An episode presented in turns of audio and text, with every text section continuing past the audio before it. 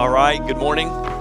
Good to see everybody today um, as we continue our series in James. Um, if you have a smartphone, you can pull that out. And if you happen to have the YouVersion app, or sometimes people refer to it as uh, the Bible app, you can actually go to the tab section and click on live. And if you just search the Well Austin, uh, notes for today will show up. All the scriptures that we're using uh, for today will show up. Uh, we'll spend the majority of our time in James chapter 3. Um, so if you want to turn in your Bible, you can do that. Also, you can type in this link into your uh, browser. Like if you don't have that app and you still want to follow along on your phone, um, you can just type that link into your browser and it will also take you there and you can follow along um, with the sermon today.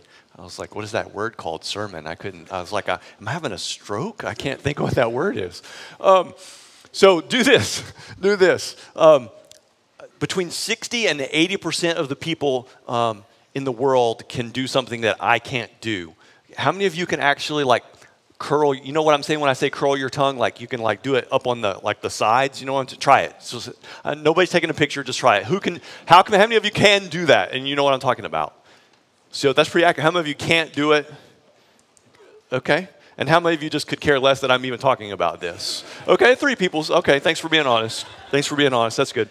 Um, how about this? I've only met in my entire life one person who can actually do this and I'm curious if anybody's willing to even try it. Most of you are too cool. You're not going to try it. You're like, hey, I'm, I'm, I'm hipster. I'm cool. I can't do this in church. So, but I'm just curious. How many of you can actually tuck, touch your tongue to your elbow? It's almost physically impossible to do that. I know I've met one person who can do it, and I currently see maybe one person in the room who's getting really close. Um, and then I see a bunch of people who aren't even trying. Like it's like like you got to be like super flexible. It's like you can't really you can't do it.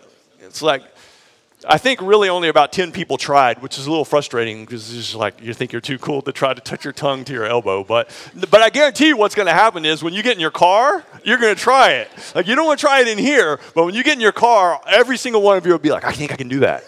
And I can't. It doesn't work. Like, you either have to have a super long tongue or you got to be like super flexible or you got to have like dinosaur arms or something. I don't know because it's hard. It's hard to do. Did you know that the average person, average, the average person speaks somewhere in the vicinity, just average, 16,000 words per day. Okay, 16,000 words per day. Now, I know some of you in the room, and there's some of you that speak significantly less than that. And there's some of you that I know, and you speak significantly more than 16,000 words a day uh, but on average, 16,000 words per day. And that's what we're going to talk about today is the words that come out of our mouth, how we use our tongue and how we deal with that. And that's what we're going to talk about. And it's rather challenging. And for the most part, we're not very prepared or equipped to deal with this. Um, and I don't remember if you remember when you were a kid in school and they and you heard this little saying. Like I'm just going to say the first part of it, and you know what the end of it is: sticks and stones but words can never hurt me. Now, if you're at all like me, you know that that's the biggest lie that anybody ever told you. Because it's not true, is it? And I would guess that every single person in the room has had somebody say something to you, and it really hurt. Sometimes they said it and they didn't mean it, and it still hurt. And maybe sometimes they actually meant it and it still hurt. And so that saying isn't even true.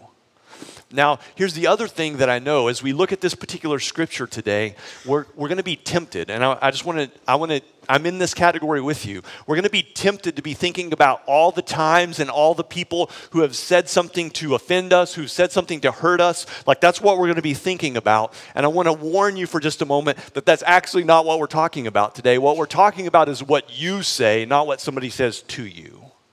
Now, I'm not saying that that doesn't hurt when somebody says something to you, or I'm not saying that they should say something to you. I'm saying we, you can't control what they say, but we're going to talk about what does it look like for us to be aware of the things that come out of our mouth. Because you know when somebody says something to you and it really wounded you, none of, none of us would want that to happen to somebody else. And so as we look at this particular piece of scripture, it's, it's super challenging. And we've we've already looked at some of it. So in James chapter 1, uh, it tells us in the very beginning, James starts talking to us about this in verse 19. And he says, Know this, my beloved brothers, let every person be quick to hear and slow to speak. But most of us, we kind of flip that around. That's not how we live our life. We're always quick, quick to offer advice, quick to say something, quick to speak up, uh, and we don't listen very well.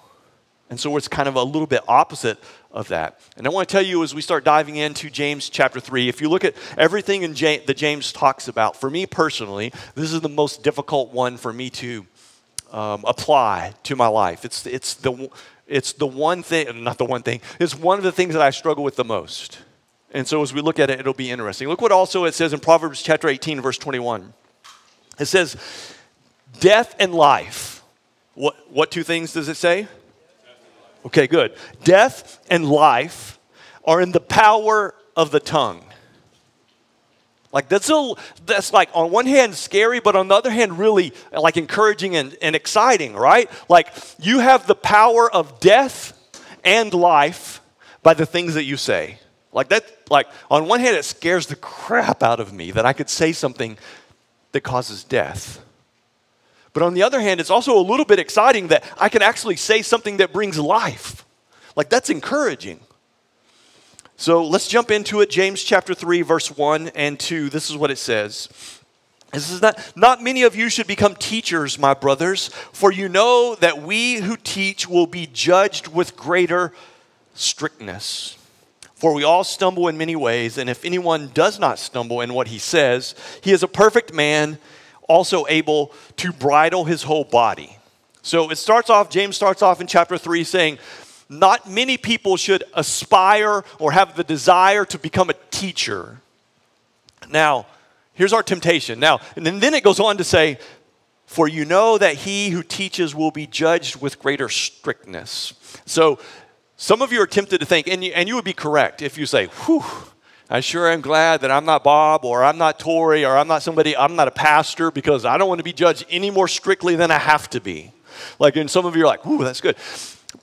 And I think that it's true, as James is telling us this, like, that you have to be mindful that you would never want to teach someone or say something that would lead someone astray. You don't want to say something that's not true, that's, that goes against scripture, that goes against who God is. So there is some, there's some extra accountability, some extra weight. There's some heaviness that goes along with that. But what we're tempted to do is when we read those first couple of verses in James chapter 3, we're like, whew, I'm glad he's talking to somebody else and he's not talking to me. I want you to just, could it be, I just want you to think about this, could it be that James is actually not only talking to pastors, but he's talking to a lot of other people as well. Maybe you're a school teacher. So, in your classroom, the things that you say are really important. Maybe you're a counselor, or, or maybe you're a manager at your job and you're leading people and you're saying things. Or maybe you're putting on a conference and you're saying things. Or how about this? Maybe you're a mom or a dad and you're attempting to teach your kids. Like, I think that there's a lot of things that it refers to about teaching more than just a pastor. What about this? How many of you have ever, and don't, don't raise your hand, just, just think about this, because I know the answer to it. How many of you have ever actually tried to give some advice on Facebook? Like, if we are to believe what Scripture says, and I think we should, it says, Not many of you should give advice on Facebook, my brothers. For you know that those who give advice will be judged with greater strictness. It's just me thinking. This is just Bob. This is just my commentary. I just want us to be careful. I'm not saying that you shouldn't give advice. I'm not saying that you shouldn't be a teacher. I'm not saying that you shouldn't be a mom. I'm not saying that you shouldn't be a dad. I'm not saying you shouldn't be a manager. I'm just saying when you become those things, when you do those things, just be aware that there's life and death that can come out of your mouth. You see what I'm saying? And so, on one hand, as I talk about it, it scares the crap out of me But on the other hand, it also helps me to be excited because I know I can either give life or I can give death. And I don't know about you, but if I can give one of those two, I want to choose to give life. And also, I don't also don't want you to get confused that the, because there are times when we have to say, I'm not saying don't say hard things, because some of you would be like, because I may come to you someday and say, I'm going to use somebody as an example. Just, I'm going to say, Chris. I'm going to say, Chris, what you're doing is inappropriate and we need to talk about it because of the way, I just want you to be aware that how this is going. I'm not saying that you can't say bad things, and I'm not talking about anything specific in Chris's life because he's like, but I'm just saying there's nothing wrong with saying hard things between friends, between brothers. It's not saying that you can't ever say difficult things. What I'm saying is there's a huge difference between a coach and a heckler. You know what I'm saying? Like, you know what a heckler is, right? Like, it's typically known for baseball, but it's in all sports. A heckler is the person who just says whatever they can say to get into your head to make you not perform to your best. Like, we don't need hecklers in our life, but we do need coaches, right? We don't need the people who constantly just all they want to do is make us mess up. All they want to do is point out all the bad stuff. All they want to do is make us stumble and fall. We don't need those people, but we do need coaches. We need somebody to pull us aside, not in front of the whole team, but pull us aside and say, hey, have you thought about this? when I see this happening, maybe this is causing this. Let's talk about this. How can I help you? It's different, right? When somebody says, How can I help you? How can I help you overcome this? How can I help you steer away from this? How can I help you grow? It's way different to be a coach than it is to be a heckler. And so we need those people in our life to point those things out. Because, right, we all have those blind spots, right? We have those things in our life that maybe we're not aware of, and we need somebody to say, Hey, how can we solve this? What can we do to do this? You're causing harm here. That's a good thing. Heckler, not so good. So, verse 3, it says, if we put bits, so James goes on to give us three examples I suspect he does it because he realizes that sometimes we're slow learners. So he gives us three specific examples about how to deal with the tongue because we're slow learners and he just wants us to be aware of what he's talking about. He says, If we put bits into the mouths of horses so they obey us, we guide their whole bodies as well. Now, unless you're like me and grew up on a farm, there's a few people in the room who know this, but most of you are unaware of this, so I'm going to coach us through this a little bit. So I brought us some, some pictures. I actually didn't bring a horse, but I brought us some pictures. Um, so see this right here? This metal piece right here. Okay, that's the bit. That piece right there, and I'll show you the rest of this piece. So it goes uh, up over the horse's head, or part of it goes around its ears. The metal piece goes in its mouth, okay, and then it's hooked to the reins that go back up to the cowboy. Um, and so, so that when it says bit, that's the piece that goes into its mouth. Now, show the other picture so we can kind of get a better grasp. Okay, so this right here is got the metal piece and it's running through the other side to the other side of the horse's mouth, okay? And then it's hooked to the reins that go up to the cowboy, and um, and the cowboy now can make the horse go where it wants to go. How many of you have ever actually? Just this has nothing to do with what we're talking about. I'm just curious. How many of you actually ridden a horse before? Oh wow! Oh, I forget. We're in Texas. Um, that was way so i why didn't somebody stop me i'm coaching you on something that everybody knows about that was kind of we just wasted our time there um, so let's just move on to the next example. What it's saying though is like you can control a 1200 pound horse with the bit in its mouth and you can teach it to go where it needs to go because you can use the bit the reins and you can show it where to go. Okay? So that's what it's talking about. Uh, somebody should have stopped me um, so then it goes on to say in verse 4 Look at the ships also. Though they are large and driven by strong winds, they are guided by a very small rudder wherever the will of the pilot directs. So also the tongue is a small member, yet it boasts great things. So, I mean, I don't know if you're ever, if you've ever been into sailing or if you've even just watched the news. I mean, I don't know. It was a couple years ago, the dude who crashed the that uh, cruise ship full of people into a rock because he wanted to drive close to the shore so he could wave at somebody. I think was the story. I don't. It's probably not true because I read it on the internet, so that's probably not true. Um, but the little bitty thing at the bottom of the ship made this gigantic ship go where the dude wanted it to go. And James is saying, Your tongue, your mouth, is just like that. It can lead you to great places or it can destroy your life. And then it goes on to give us another example in verse 5. So also the tongue is a small member.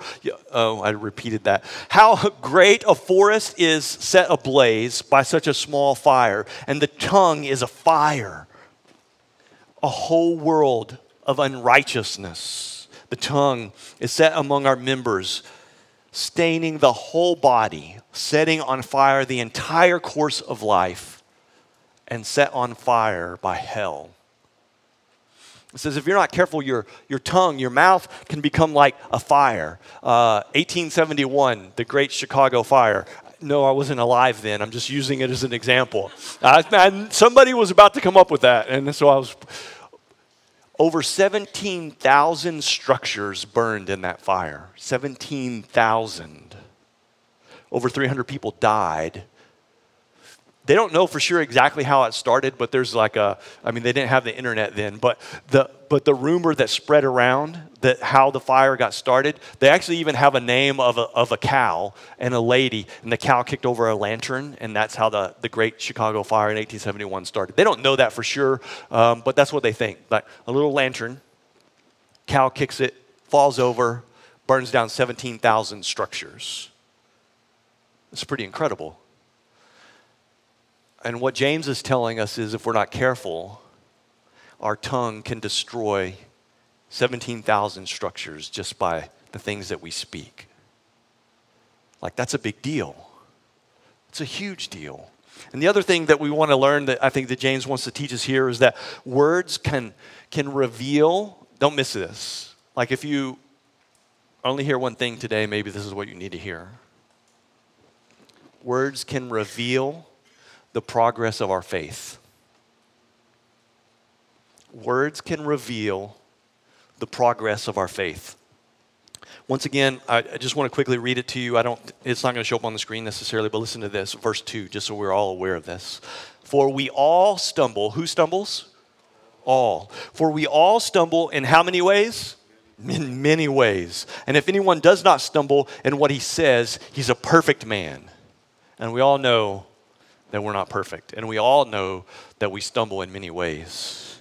But what can we learn? I think, I think this, the, the, the challenge of the tongue is a universal one. Like at different stages of your life, there are going to be different things that you struggle with. In different stages of your life, there's going to be specific sins that you're like, I got to figure out how to deal this, how to deal with this, how to navigate this. But the struggle with the tongue never leaves. And you know how I know?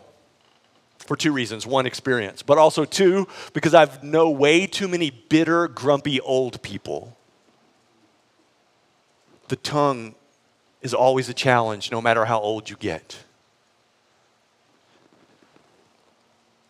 And it reveals the progress of our faith. Jesus actually talked specifically about this. Luke chapter 6, verse 45. This is what Jesus tells us. The good person out of the good treasure of his heart produces good, and the evil person out of his evil treasure produces evil. For out of the, and don't miss this, for out of the abundance of the heart, his mouth speaks. What Jesus is telling us is whatever it is that's on the inside of you eventually comes out. Like you might be able to control it for a little bit, or you might not let everybody know what how you really are, but at some point it's going to come out. Everything comes out of the abundance of your heart, which is good and bad. Like the bad is we have a tendency to really cause death at times, but the good is it leads us to not have to question or doubt what's going on in our heart, right? Do you see what I'm saying? Like if you find yourself always angry and yelling at someone, you know why?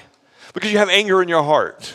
If you find yourself complaining and whining about something, you know why? Because you have complaining in your heart. So it helps us kind of see what's going on inside of us, our mouth does, if we're willing to pay attention and listen to what we're saying. So then he goes on to say this in James chapter 3 verse 7. some of it's actually, in my opinion, kind of funny. I, I, I, don't know whether he intended it to be funny. I read it as funny. Um, For every kind of beast and bird, of reptile and sea creature can be tamed, can be tamed, and has been tamed by by mankind, but no human being can tame the tongue. You know what James is saying here? This is just me reading into it. You know what James is saying here? You can teach a dumb dog tricks, but you can't control what comes out of your mouth. I mean, that's what he's saying. You can teach animals tricks, yet you can't control your mouth. Apparently, I was the only one that thought that was funny. Like, nobody's like, you're literally like, I really, seriously, he's making fun of us. You can train an animal, but you can't control your tongue. It is a restless evil full of deadly poison. How do you, how do you like that? It's full of poison. Your tongue is full of poison. And then it says, with it, we bless our Lord and Father, and with it, we curse people who are made in the likeness of God. And if we're not careful, what happens is we come to church and we're like, God is good, God is great. And we get in the car on the way home and we're already yelling at our spouse and we're already yelling at our kids and we're already yelling at the person who served us a meal because it didn't come out exactly the way that we thought it should. We have poison.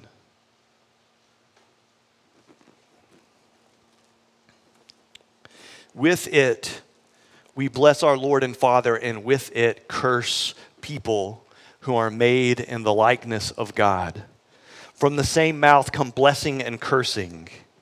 And he, just so we're clear on this, he's not talking about saying a bad word, okay? That's, that's not what he's referring to there. He's talking about the words you actually say. He's not talking about a cuss word, just so we're clear. My brothers, these things ought not to be. And then he goes on to tell us does a spring pour forth from the same opening both fresh and salt water? He's like, you can have a well, but only one kind of water can come out. You can't like switch it. It can't be Coke one day and Sprite the next. It's one. What's your heart? What's the condition of your heart? Can a fig tree, my brothers, bear olives, or a grapevine produce figs? It's like, can you pick apples from an orange tree? Doesn't work that way. Neither can a salt pond yield fresh water. For the most part, the rest of the things that I'm going to say, I'm going to be more preaching to myself than I am to you. But if you happen to identify with where I'm coming from, okay, then I'm preaching to you too. But we read this, and intellectually, I get it. Like I read it, and it sounds really good. But why is it then that I still strike out at people? You know what I'm saying? Like I read it and I'm like, I know I shouldn't do this, but I still do it. Why is it that at times in my life I get jealous? Why is it in my life that I can't seem to sometimes celebrate with other people when something good happens to them?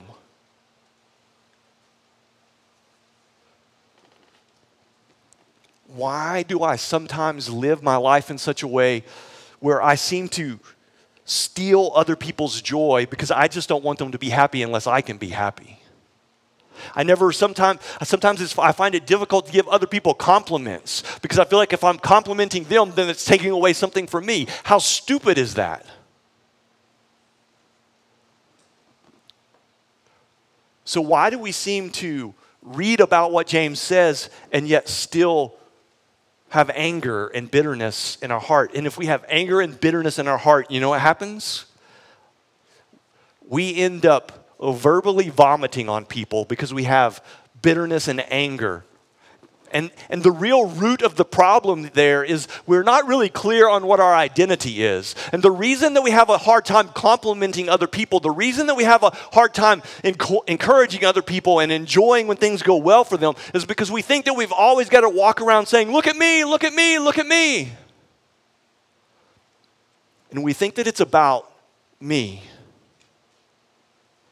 And when we think that it's about me, we don't have a clear understanding of what God intends for our identity to be. Because if we had a clear understanding of our identity, it wouldn't be look at me, look at me, look at me. It would be That's really great that you got a new job. How can I encourage you? I'm really excited that you got engaged. How can I encourage you?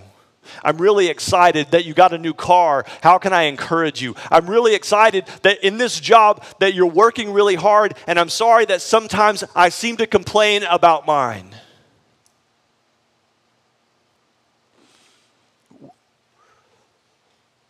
We struggle with complimenting, encouraging, not being bitter, not being angry towards other people because we think that if we do that, that puts them ahead of us. And, and we don't like to admit this. And most of us wouldn't admit it. But the reality is, we think the world revolves around us, and that's why we say the things that we say. And the reality is, this is not what Jesus wants at all from us. I want you to, to clearly understand that what drives our heart and what drives our mouth is our identity. What drives your heart and what drives your mouth is your identity. And if your identity is about you, you're going to make sure that you're always ahead of everybody else, that you're more important than everybody else, that you're above everybody else. But when we get our identity in Jesus, it changes perspective a little bit. Because when my, when my identity is in Jesus, I begin to understand that it's not about me, that it's about Him. I'm His. I'm accepted. I'm loved. I get grace. I get mercy. And it changes when we begin to understand that it changes. Like, He's for me, not against me. When you begin to understand that Jesus is for you, not against you, then it doesn't matter whether somebody else wins or not, because you know that Jesus is for you. And when Jesus is for you, here's the, here's the key. And if we miss this, then we miss the whole point of the sermon. The key is when we simply just try harder, we fail. Like, how many of you have ever said, don't raise your hand, but how many of you have ever said, I'm not going to cuss this week at all? I, I'm just, I'm just going to, I know I'm, I'm just not going to. and then somebody pulls in front of you on 35. And you know what you do? And You say something that comes out of the overflow of your heart.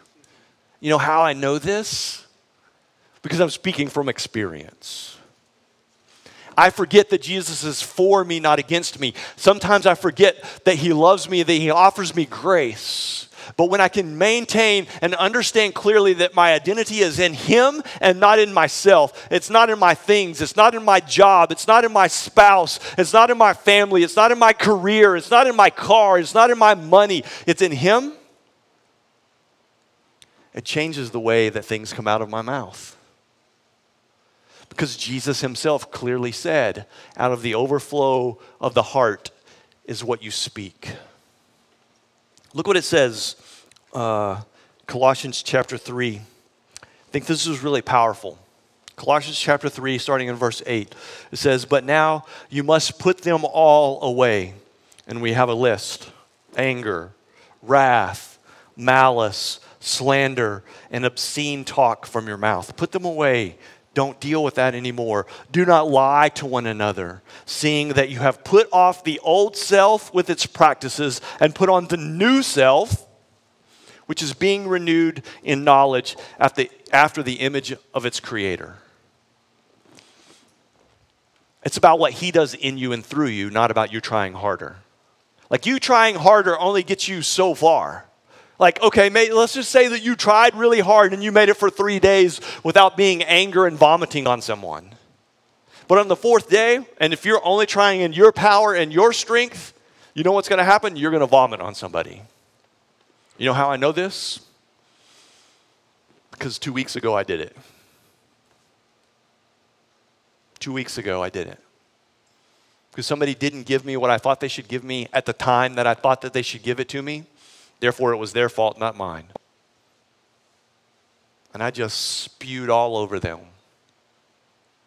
It was because I whatever, for whatever reason, I forgot that my identity is in Jesus and it's not about me, it's not about my strength, it's about Him, it's about His power, it's about His power to transform me so that I can see people the way that He sees them, so that I can love people the way that He loves them, so that I can speak to people the way that He speaks to them.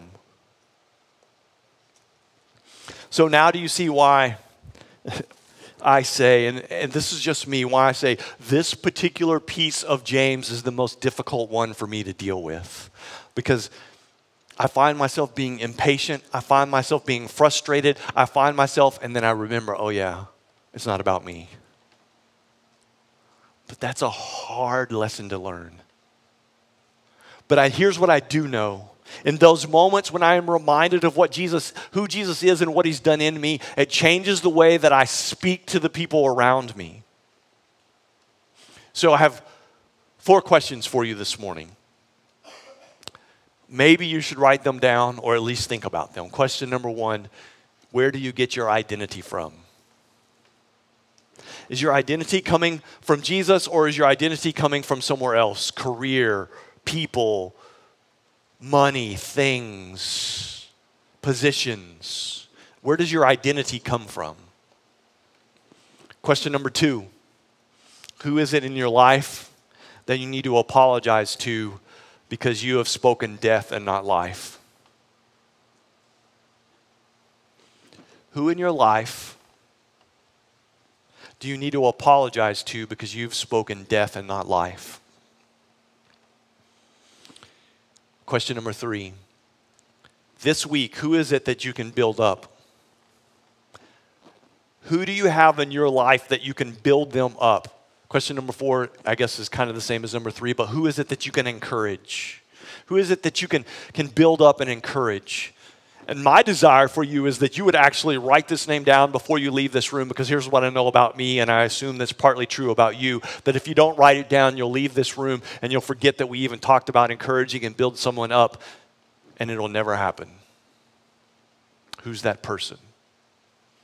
And what are you going to do about it?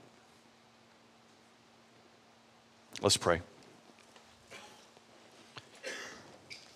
God, I thank you that you give us challenging pieces of scripture like James chapter 3. On one hand, I don't want to thank you at all because it seems really frustrating to me that I seem to drop the ball on this particular one many times. But I'm also reminded that you offer us grace and mercy and forgiveness because you don't want us to live out in our old self, but you want to provide us with a new self that speaks life and not death. And as we continue to pray this morning, I just want to ask you a couple more questions. How many of you in the room would say, you know what, somebody has spoken death to me instead of life, and I have a lot of wounds because of it, and I would like for you, Bob, to pray for me this morning? If that's you, would you just raise your hand? If somebody spoke something to you and it's really hurt you, and you want me to pray for you, just raise your hand. Thank you. God, this morning, you already know our hearts, but many of us have raised our hands to say that somebody has spoken hurtful words to us. And so, God, for the people that raised their hands, or maybe even for the people that, that didn't raise their hands, God, I, I pray that you would comfort them. I pray that you would help them to understand that those words that were spoken to them didn't come from you God, I pray that you would maybe begin to heal some of those wounds. And God, I pray that you would begin to help them find ways to offer forgiveness. And as we continue to pray this morning, I want to ask you one more question. How many of you know for a fact that whether it was intentionally or unintentionally, you spoken words of death to somebody and if you want me to pray for you, just raise your hand. Thank you. God, you already know our hearts and you already know our actions, but many of us this morning have raised our hands to just simply say, God, would you please forgive us? Because for whatever reason, maybe we forgot who our identity was in, or, or, or we just weren't feeling close to you because we had run away from you and we spewed death on people with our words, whether it was intentional or unintentional. God, I pray that you would begin to, number one, help us not to do those things, that you would change our hearts so that the what flows out of our mouth would represent you. And God, I also pray for the people that we've said things to. God, I pray that you would help us to go and ask for forgiveness, that we would go and try to make things right, that we would apologize for the things that we've said, and that we wouldn't make excuses. God, we ask that you would change our heart, that you would make us more like you, so that we could begin to see people the way that you see them, the way that you see us the way that you see me, that you are for me, not against me, that you love me, that you want the best for me. And God, we thank you for your love that you sent your son Jesus to die for the forgiveness of our sins. In your righteous and holy name we pray. Amen.